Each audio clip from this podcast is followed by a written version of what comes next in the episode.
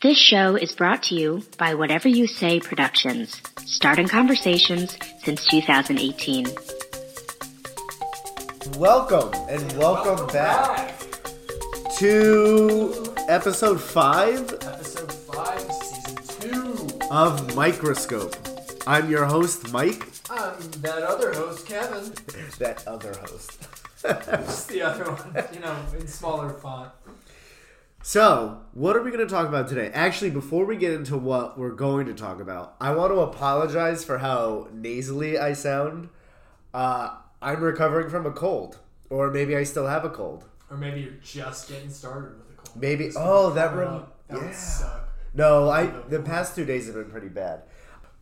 I think today's episode, Kevin and I are really excited about. Yeah, it's a little bit of a curveball, a little bit out of the loop, but we feel it's very, very important to talk about. And we kind of alluded to these things in previous podcasts when we talked about climate change legislation and, uh, you know, food security, food safety legislation. Uh, but today we wanted to have a episode specifically about the Legislation. yeah, and the confluence of science and policy in that nature uh, from two kind of different perspectives. Totally different aspects, yeah. Mm-hmm. I think before we get into that, I want to tell all of our fans about the interaction I had at Whole Foods the other day. Yeah. So, a Whole Foods just opened up walking distance from Kevin and I. Like, mm-hmm. I refuse to go to Whole Foods. Like, I consider it a plague. I try not to go, but it's walking distance. Now Like, it's literally only grocery store we can walk to. So our choice is now get in the car and drive somewhere, or walk, but it's Whole Foods. It's Yeah. a great two sided. Not even walk like 10 minutes, like walk like three. Yeah, Like it's it's. yeah. I was just thinking about going after this and realizing what would my logistical plan be for having a cart because I doubt they're gonna just let me take a cart from them. I'm probably gonna try that first just to see what they do because I like pushing the envelope like that.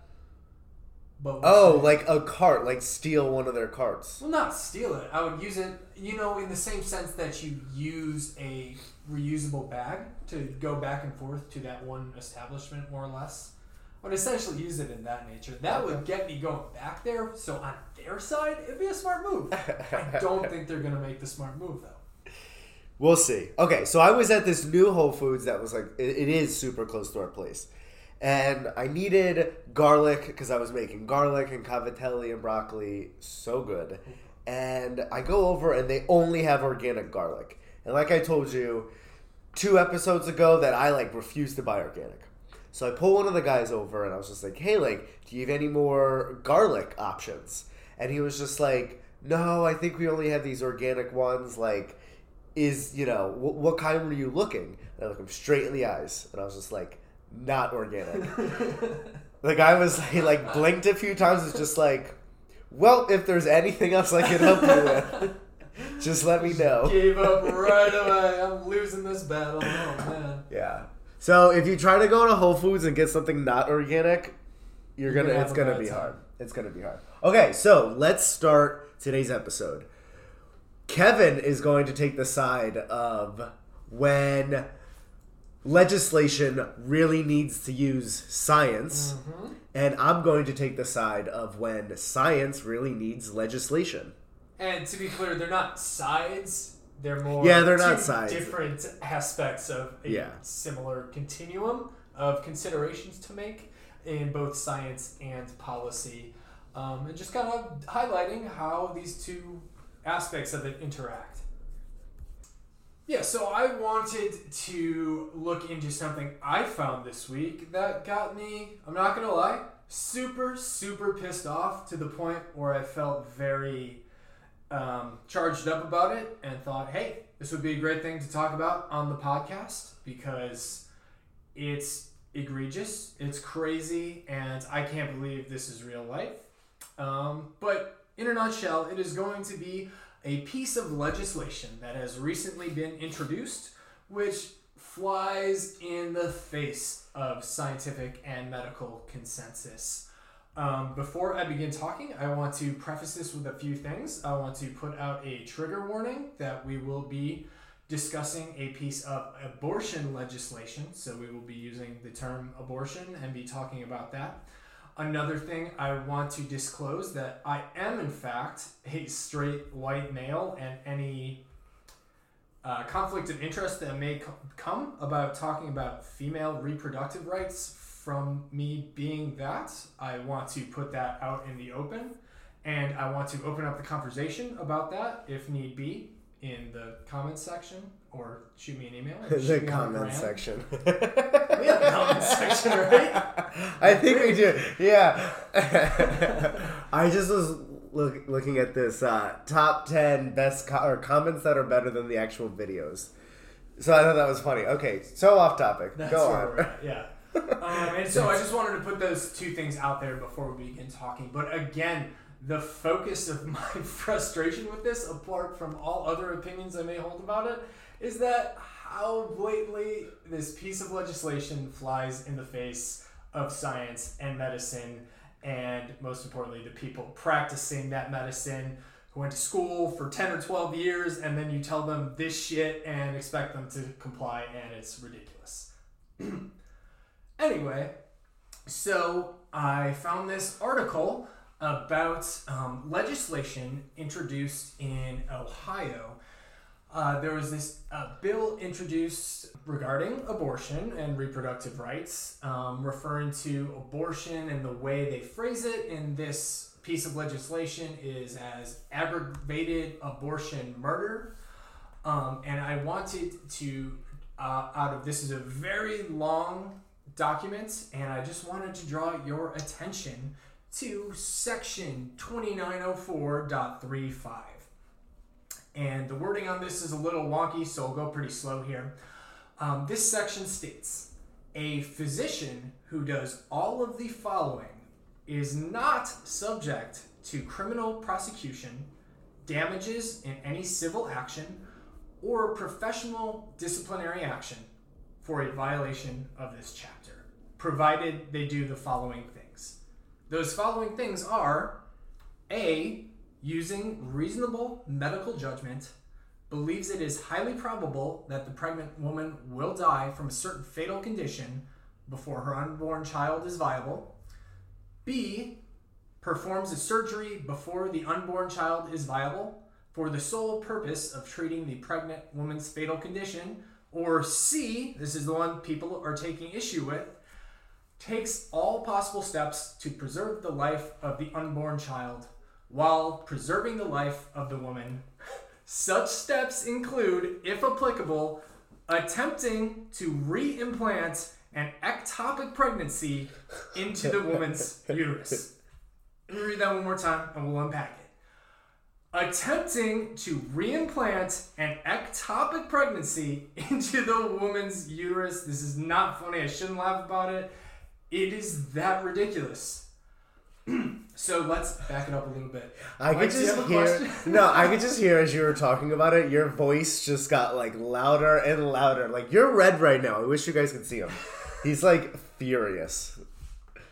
So, Mike, do we want to talk about? You weren't sure what an ectopic pregnancy was. Yes, before I didn't this. know what an ectopic pregnancy was. So let's go through that real quick. Um, again, uh, I guess I'm going to mansplain this because I don't know how else to do it. But I- fellas, this is Explain it like a scientist or like a doctor. exactly, Yeah, yeah, but yeah. It's only mansplaining because I'm a guy talking about it. But here's, fellas, quick refresher on the female reproductive anatomy. Or even like those who have never experienced an ectopic pregnancy. Oh yeah, absolutely. Well, to go over that, we'll just draw an atlas of the female reproductive system. We have the ovaries, wherein the eggs are stored.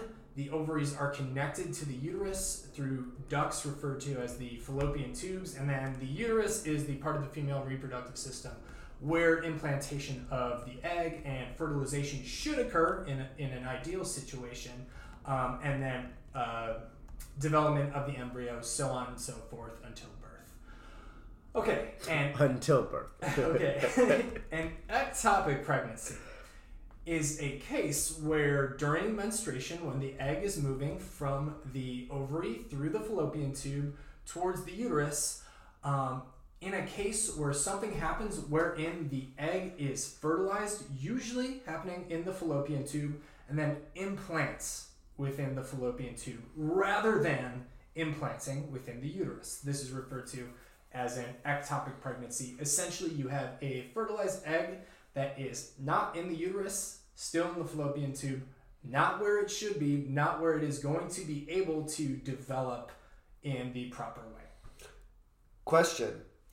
Can you have an ectopic, like, so do ectopic pregnancies only consider implantation within the fallopian tube to be called that, or like anywhere other than the uterus? Precisely. Because I'm pretty sure there's like, within the ovaries, probably there could be Right. uh, yeah, fertilization. Yeah. So the, yeah. the broad definition, that's the most common um, type, from my understanding, is in the fallopian tube. However, it could be anywhere that is not the right place, that being the uterus, um, implantation, and then you know clonal expansion development. I have like a thousand questions now. Yeah. I wish you were a medical doctor. Are there certain times of the month or during egg maturation that ectopic pregnancies are more probable? Because I'm thinking it no leaves the it leaves the ovary and it goes down the fallopian tube, and if like it- Sperm cells enter. Sperm cells enter. I, there has there has to be like another term for that, like fertilization, I- yeah. attempt at fertilization. I don't know. I think I have timing. no idea. I don't either. I have no idea about I- that. Again, it's because I'm not a medical doctor. Far, far from it. Anyway, in the event that the fertilized egg implants somewhere other than the uterus, um, the embryo begins growing, and without having any medical knowledge, you can already see how bad that can be. Potentially fatal. That's what I want to stress so much, and why I got so worked up about this is these ectopic pregnancies are potentially fatal if untreated or not treated in the proper way. Again, could be a result of women not having access to proper medical procedures because of shit like this. Not gonna go off on my own thing here. Kevin is so red right now. I love it. Amped about this. Oh my god. Anyway, again, back to this piece of legislation, um, part C here. Attempting to reimplant the ectopic pregnancy into the woman's uterus. So now, the way ectopic pregnancies are addressed, it's a surgical procedure. Um, again, this is a potentially fatal condition and requires immediate surgical attention, um, or else may be fatal. And therefore, surgeons go in, remove the embryo and the uh, site where it was implanted, and hope everything turns out okay, that nothing else has gone wrong and complications further in that. And now you, the legislator, want to tell that surgeon now take that embryo that you have just removed from a potentially fatal situation and re-implant that into the uterus. The number one thing here is no such procedure for that currently exists. I want to read a quote from a doctor in Ohio. Um, Dr. David Hackney on Twitter said, I don't believe I'm typing this again, but that's impossible. We're all, we will all be going to jail, he said, if this passes. That's from the mouth of a gynecologist in Ohio um, stating no such procedure to comply with this law exists now. I don't think I have to say that that isn't how the law should work. Let's say we applied that that line of thinking to Mike, okay? Mike, if you can't figure out how to data mine these biosynthetic clusters from metagenomes, we are going to imprison you if you can't figure out your PhD project. I should just be jailed. Period. That's essentially what this is saying, and that is why I bring this up on our science podcast. Uh, this is an example of highly unscientific legislation, let alone all the other problems I hold with it personally. I want to focus on the unscientific nature of saying, hey, you need to try to do this thing, which is extremely dangerous, has no um, extant uh, practice for uh, figuring this out, doing that, and then you want to threaten people, threaten these medical professionals who do not do that with imprisonment is essentially how the legislature reads to me at least. It's like it really shows a lack of understanding of how basic things work within the body. You know, it's uh, Yeah, especially by people who are supposed to have that expert knowledge to be making the rules about yeah, yeah. the human body. Yeah. I actually like sort of on that same track. It's like I feel like so I didn't go home for Thanksgiving this year. I stayed here. Well, you did too. Yeah. But like normally Yeah. around like Thanksgiving time, all my family we would all like argue about like, "Oh, all these people with allergies and all these mental illnesses. This is new. We never had these." And it's just it's it's so simple of a concept of like no, you had them. Everybody have them. Nothing's really changed that much. Just there weren't terms for it, and really the internet wasn't there to get that information out and across. Like mm-hmm. it's, and that's exactly what these people go on the look at a picture. I while you were talking, mm. I wanted to find out like could the ectopic pregnancy happen anywhere else within the reproductive organs of a female? And there's actually I should have counted it. One, two, three, four, five, six, seven different places. And the most common is ampullary, which I think is in the fallopian tube. Whatever that means. So off topic, but And just to wrap this up so I don't harp on it all night, I wanted to read off the names of the lawmakers who have sponsored this bill. Um, and more importantly, I want to invite them to reach out to us. We would love to make this a dialogue about, in particular, why this uh, piece of legislation in its current form is so heinous, so unscientific, and really a slap in the face to the medical community. Um, their names are Representative, these are all Ohio representatives. Representative Candice R. Keller, Ron Hood, Niraj J. Antani, John Becker, Tom Brinkman, Jon Cross, Bill Dean, Timothy Ginter, Chris Jordan, Darrell Kick, Susan Manchester, Riordan T. McClain, Derek Merrin, Phil Plummer, Jena Powell, Tracy Richardson, Craig S. Riedel, Mark J. Romanchuk, Todd Smith, Amy Nino Vitale, and Paul Zeltwanger. And to the listeners in Ohio, if one of these is your representative, please, please write them a letter um, saying how this makes you feel about them pretty much just flying in the face of what is true. And if any of them would like to come on and talk with us, we'd be more than happy to flesh things out. So with that, I rest my case. no pun intended. Oh! Wait, are they cases? I don't think I get it. I mean, case. See, this is why I'm not in law school either. It's Great got pun, sec- but it's a didn't it. document. It's got sections. It's oh like a wait, no. I think you're right. I Oh, think you're right. no. So, so while Kevin was listing off all those names of uh, those legislators, I was cracking up. Some of those names are so funny. I don't know why. I just thought it was the greatest thing.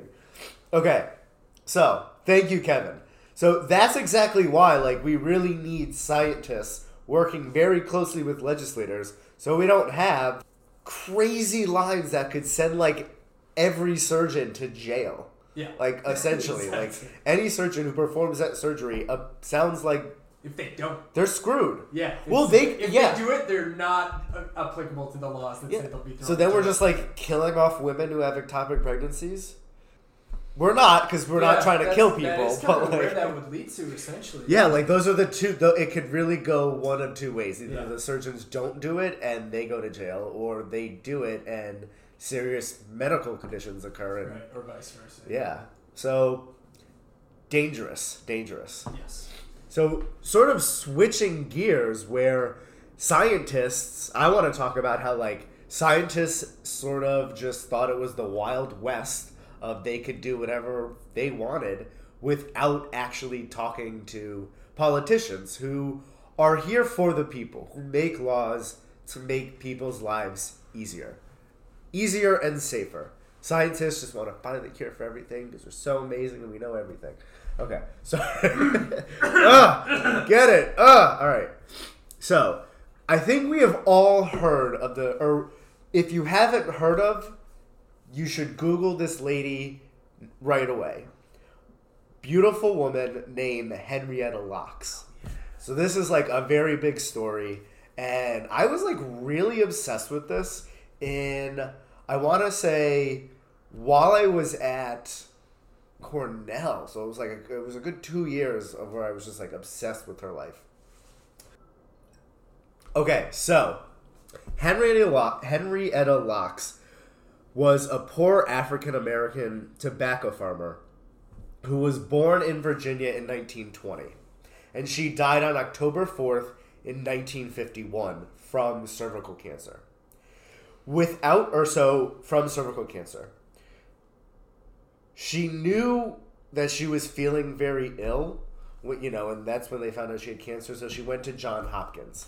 And that's where they took samples of her uh, tumorous growth. And without her knowing, they took those cells, brought them into the nearby lab. Um, and it was around the time where they were still trying to like get human cells that they could like study. So they were really just trying to culture or like grow cells in lab outside of the body. outside of the body or outside of like uh yeah. So they unknowingly she did unknowingly she did not know. That's like the same thing. Okay. So they took cells from her tumor's growth and grew those separately without her knowing and those have been used for medical research since that time. And they're actually the first cell line that has ever been considered immortal and like her cells are still growing today in probably a hundred labs here at asu Yes, here, a hundred. here alone. here in biodesign a hundred labs. Yeah, give or take. If there are that many, relatively. if there's that yes, many, if, yeah you- if they're studying cancer or uh, studying any kind of human disease in a cell culture um, model, chances are either they're using these this cell line or a cell line derived from this cell line, and so on. That's how monumental um, the contribution of Henrietta Lacks has been to medical science, to understanding how cancer works, and to the, the most basic component of all that is being able to maintain human cells in a dish, in a petri dish, in a laboratory environment, and with her um, cells from her cancerous tumor growth were the very first time in human history that was ever done. yeah That and is the significance of her contribution. Yeah, exactly. And like I mean like just to list off some things that like they've done um our cells have gone to space. They've been used in numerous amount of uh, vaccine developments. They determined that salmonella was the cause of infection. Uh, they have been used in almost every cancer drug tri- or not trial, but like experimental tests. Um, if you if you Google HeLa cells, you're almost always going to get just a beautiful image from some microscope that somebody took, and it's great. Um, but I want to talk about why her cells were so easily grown in culture compared to other people's, and it has to do with the mutation her cells had. So, one big this is we're kind of like jumping from what I wanted to talk about, but I think there's a big misconception about cancer in that if you have lung cancer, your lung cancer and my lung cancer are the same thing. They are not. They are not. Something happens in your cells where a mutation causes your cells to just replicate over and over and over again Uncontrollably. uncontrollably exactly and the mutation in henrietta lacks' cells actually allowed her cells to bypass this what is called the hayflick limit and hayflick is so every cell in the human body can only divide a certain number of times okay and that is it has to do with we think it has to do with the length of the telomeres but because HeLa cells can replicate. We don't really know. Maybe I just don't know it in myself. Would love to hear people uh, give their insight if they know in the comment section. Please. Thanks. uh, so yeah, her, her the special thing about her cells is that they can exceed this Hayflick limit. It's almost like you're playing Final Fantasy and you get that like break damage limit. Okay, sorry. Bro, nice. nice reference. Plug. Okay, so yes, they took her cells. They've done wonderful things. Awesome. And if this is a plug for the book that got me really in, into it, um, and I want to recognize this author, Rebecca Skloot, and she wrote like the book, The Immortal Life of Henrietta Lacks. If you have a chance to read it, read it. You could watch the HBO special with like oh, Oprah. Oh, made a special about There, yeah, like Oprah's in it, I think, Oprah's or in it. Beyonce. It's not Beyonce. I just needed to say her name. so, yeah, no, Oprah's in it, and it's a really good book. I've I've read it like twice myself. It's totally worth it. But the story is so the way Skloot like talks about this story like it's very much of her journey as she explored the life of Henrietta and sort of like the idea and birth of bioethics in general and like all the different legal battles that like the Lacks family has gone through to sort of like understand what her cells were being used for. Because like Henrietta Lacks' family aren't scientists in of their respect you know they're just like not normal people but like lay people i guess. Like scientists are scientists and there's like lay people people who don't that's not their expertise. So they it's hard for them to comprehend what her cells are doing and like how they were able to get all this uh, stuff from it but yeah it's an exceptional book if you have a chance to read it read it rebecca if you want to you know reach out to us and we yeah. could interview you i would probably scurry around like a little giddy girl, and that would be awesome. That would make my week. Okay, so back to this idea. So the key concept in here where scientists were just taking samples from patients. Like it wasn't just Henrietta's samples that they were taking and trying to grow. It was every African American that came into John Hopkins. And that was like one particular thing I remember um, from the book is oh wait I'm over exaggerating. Not every single one of them, but ones that came in and met with a specific doctor who was trying that.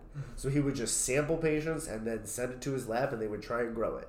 And so it was like a very widespread, just like we're sampling your body and gonna just see what we could do with it. Mhm. The main thing here, right, is that was without informed consent. That was without informed consent. Exactly. There was no consent. There was no idea what that these samples were going for anything other than confirming or not confirming her diagnosis and or even helping her because in reality they never helped her. She died before they could help her, which was unfortunate. So yes, it brings up this idea, or thank you, Kevin, for bringing up this idea of informed consent. And this is the concept or framework that you, if you're using, and like I read this quote from some guy at Harvard, he called them scraps. If they're, if a PI or a doctor is going to use the scraps from your body to, um, to perform experiments on, you should be informed of that. And you should understand what that means for you as well as for your privacy, essentially. Like, especially in the age of DNA and sequencing, like, people should know what their DNA can be used for. And I'm very close to this because when I first graduated college, the first thing I did was go into clinical trials. And what I did day okay, it was probably like after a month of being there.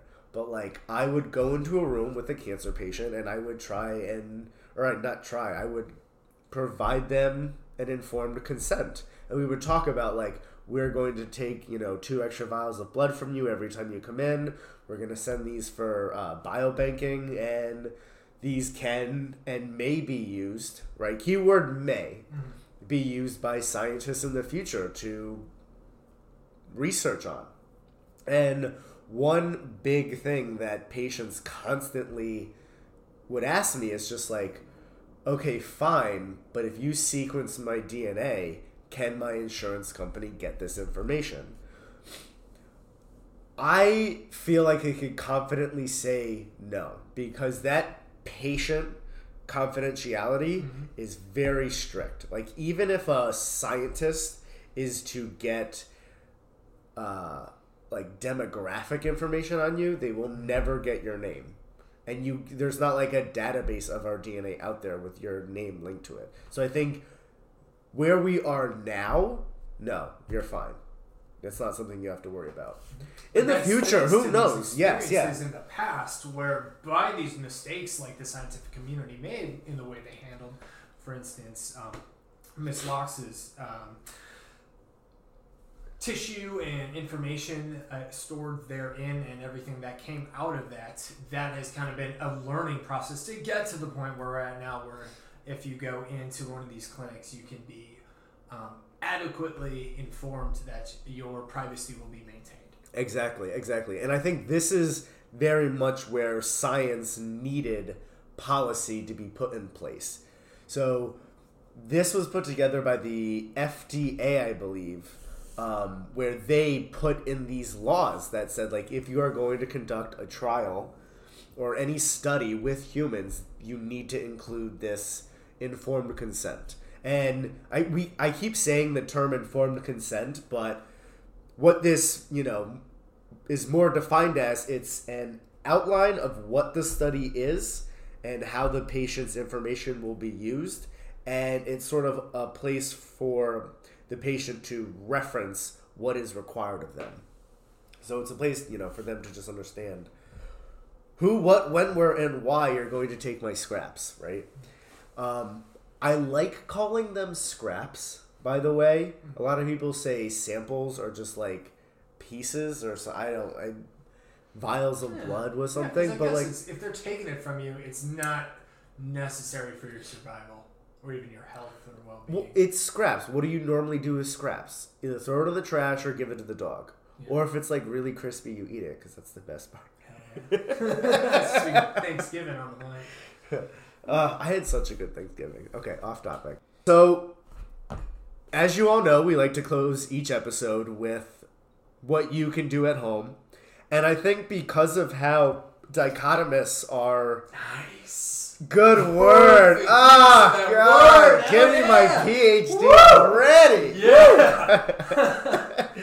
um, because of, you know, uh, each side that we took, I think we have two different things that you could do at home. Absolutely. So, uh, from my end, right, we talked about how crucial it is to have scientific consensus play a central role in policymaking, and this goes well beyond the uh, topic that we discussed today.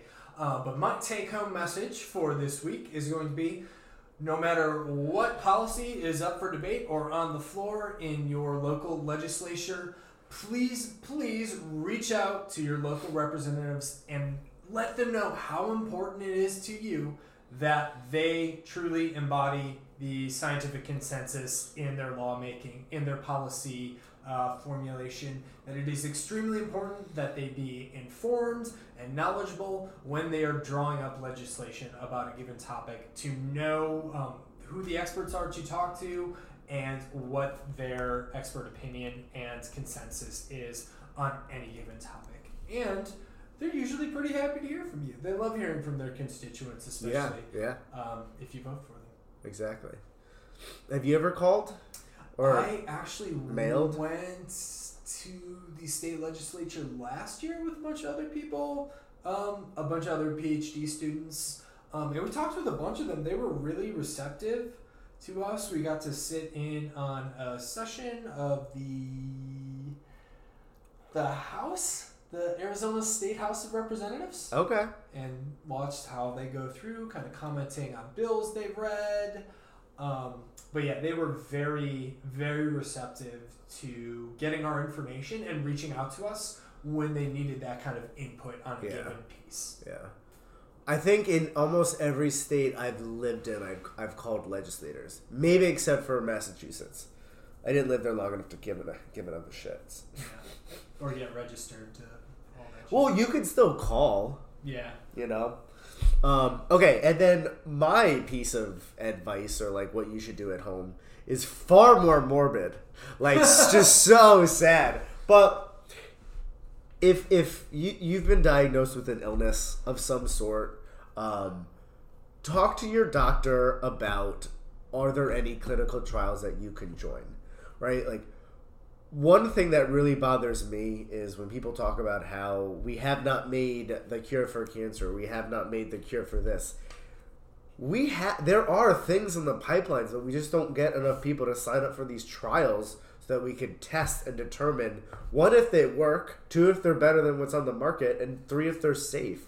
So without these people who like are willing to I hate using the word be used as a guinea pig.